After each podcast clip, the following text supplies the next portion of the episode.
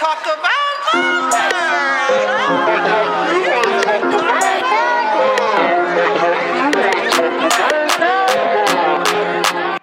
Hey, y'all, welcome to another episode of The Dotted Line with your girl, Lay-Cee, and we are back for a new episode. Before I get into today's content, I really realized that, like, I sound country for real. My voice, like, I be having videos on my Instagram, right? Because someone had mentioned, like, hey, you should do like videos. I'm like, I'm not gonna like record my whole podcast like that. I do individual episodes and just have myself. But the little videos that I be doing, the little snippets and reels that I be doing, I, and I talk, I realize that I sound very, very country. And so y'all are definitely gonna have to get with it because I'm from Texas and I do have a little bit of accent, I guess, because playing it back, I did sound real country. So it is what it is. So today's episode, I want to talk about trauma bonds. And this is something that really holds near and dear to me because trauma bonds, sometimes you're in them and you don't even realize that you're in them, right? So I want to start off first with what is the definition of trauma bonds, right? Like the Webster Dictionary, and it says trauma bonds are emotional bonds that raise from a cycle pattern of abuse.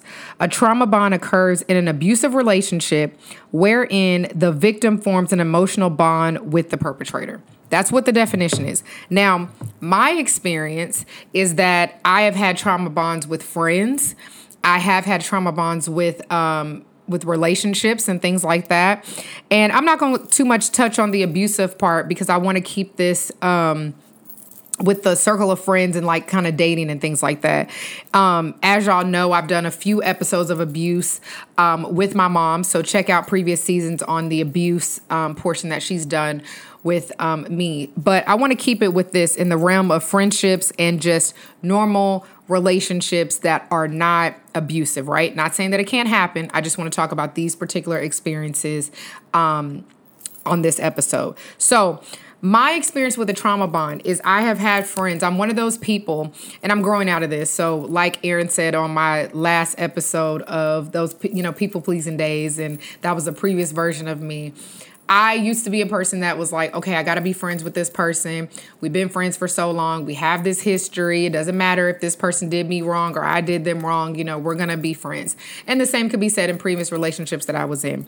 But I had a trauma bond with someone that I've been friends with since um, high school, right? And as you get older, you know, you change as a person and you realize that you are not the same person that you were in high school, right? You're an adult, you got a little bit more money, you're not broke, you know, you're getting into your career, if not in school, and, you know, building a family, things like that, right? So as those changes were coming, I was still friends with this person. And I noticed that the person, like every time I had something going on, like whether, you know, in it be good. Well i can't really relate because you know i don't have those problems. Like i remember one time i was getting some um, construction done in my house and i was like yeah i'm just having all these you know bad issues with this contractor.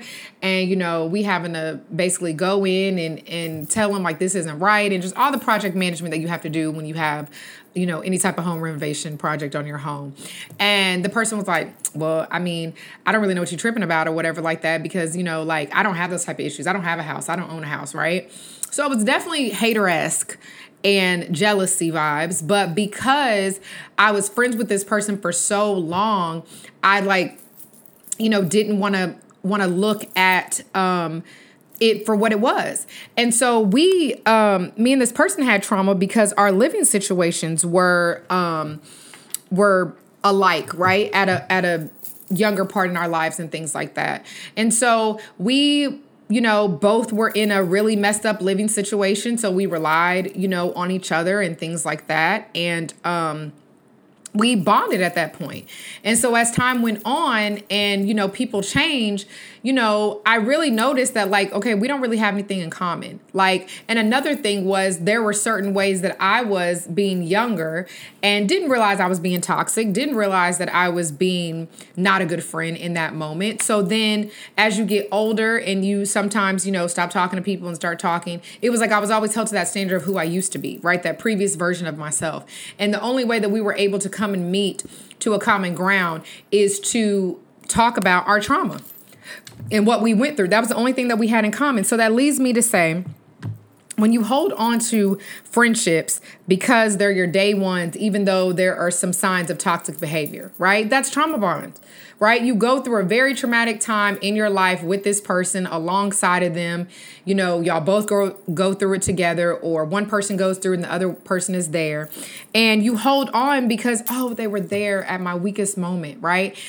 Sis, that was 10 years ago and your weakest moment is different now, right? And it's great that the person was there for you when you needed them in that moment to be able to give you that support that you needed. But you do not have to stay friends with people because of the traumatic ties that you have from years ago. And when I say sis, I'm speaking to me, but I'm speaking to y'all as well because that was one of the things that I did for so long. And people were telling me, you know, like my my my mom and my husband and stuff like that was like, you know, like, hey, like I think this, and I'm like, nah, because you know, like you know, I'm I'm friends and this, this, and this, and it's like, you know, you are you it's okay to not be friends with people that you were once friends with and y'all have grown apart you know and i've said this before sometimes friend breakups do not look like y'all going off on each other and cussing each other out. It could just be, hey, we're not aligning anymore. Our value systems don't align.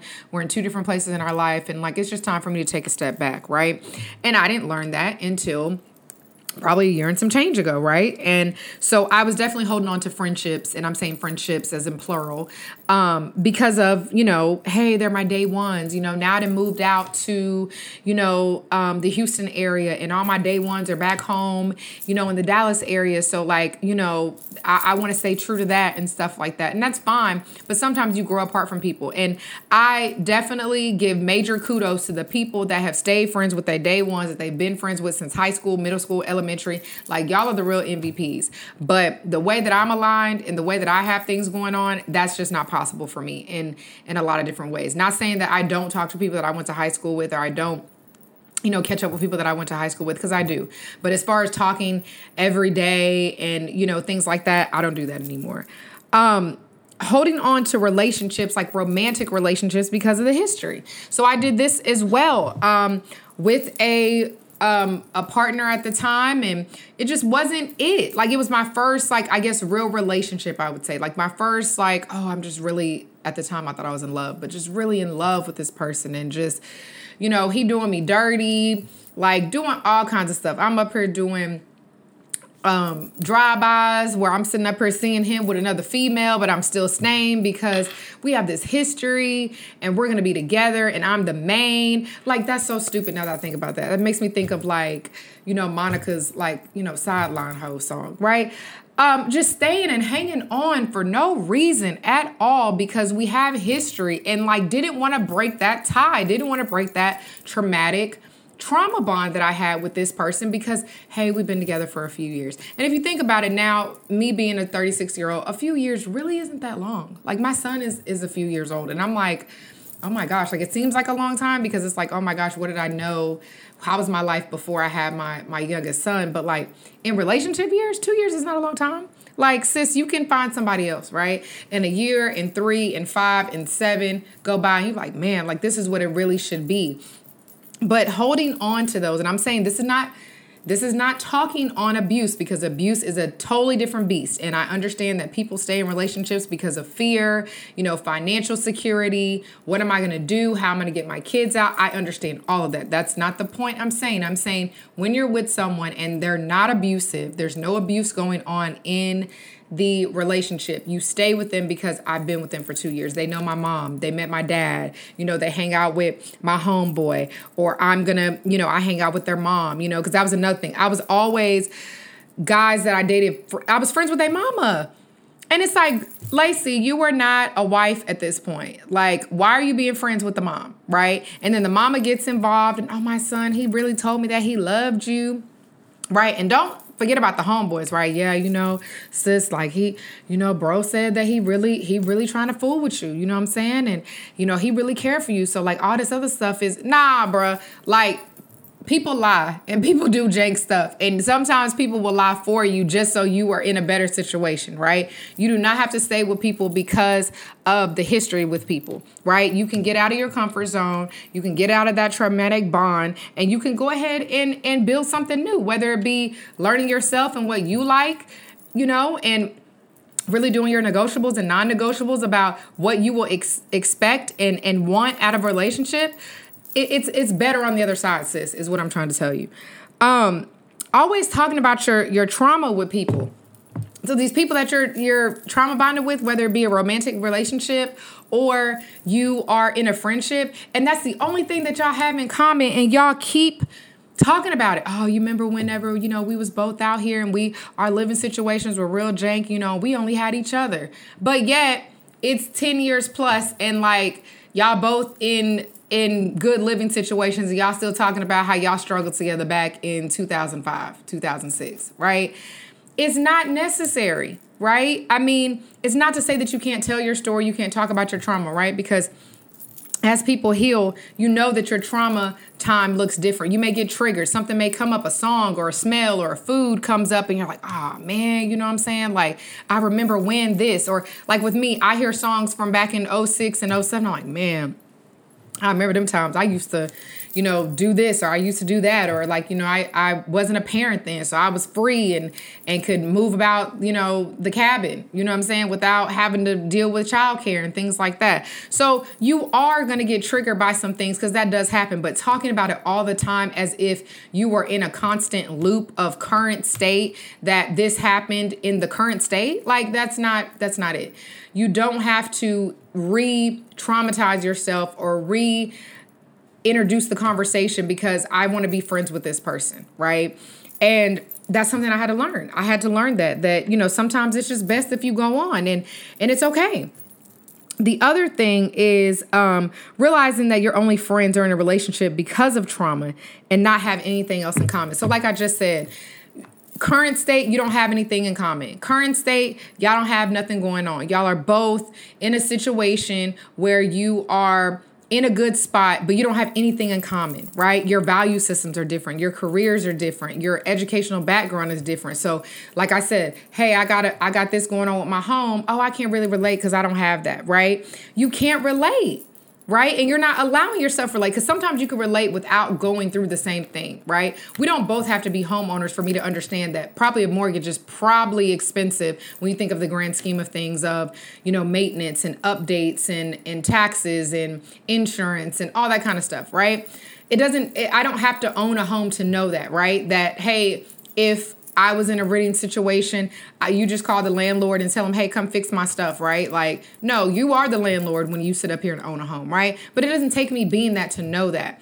But also, if the person is just steady, like, oh, you're little, you know, you you got this little thing, or your little podcast, or whatever, they're a hater and we don't want haters in 2024 right? We want to bring positivity and light into everything that we do.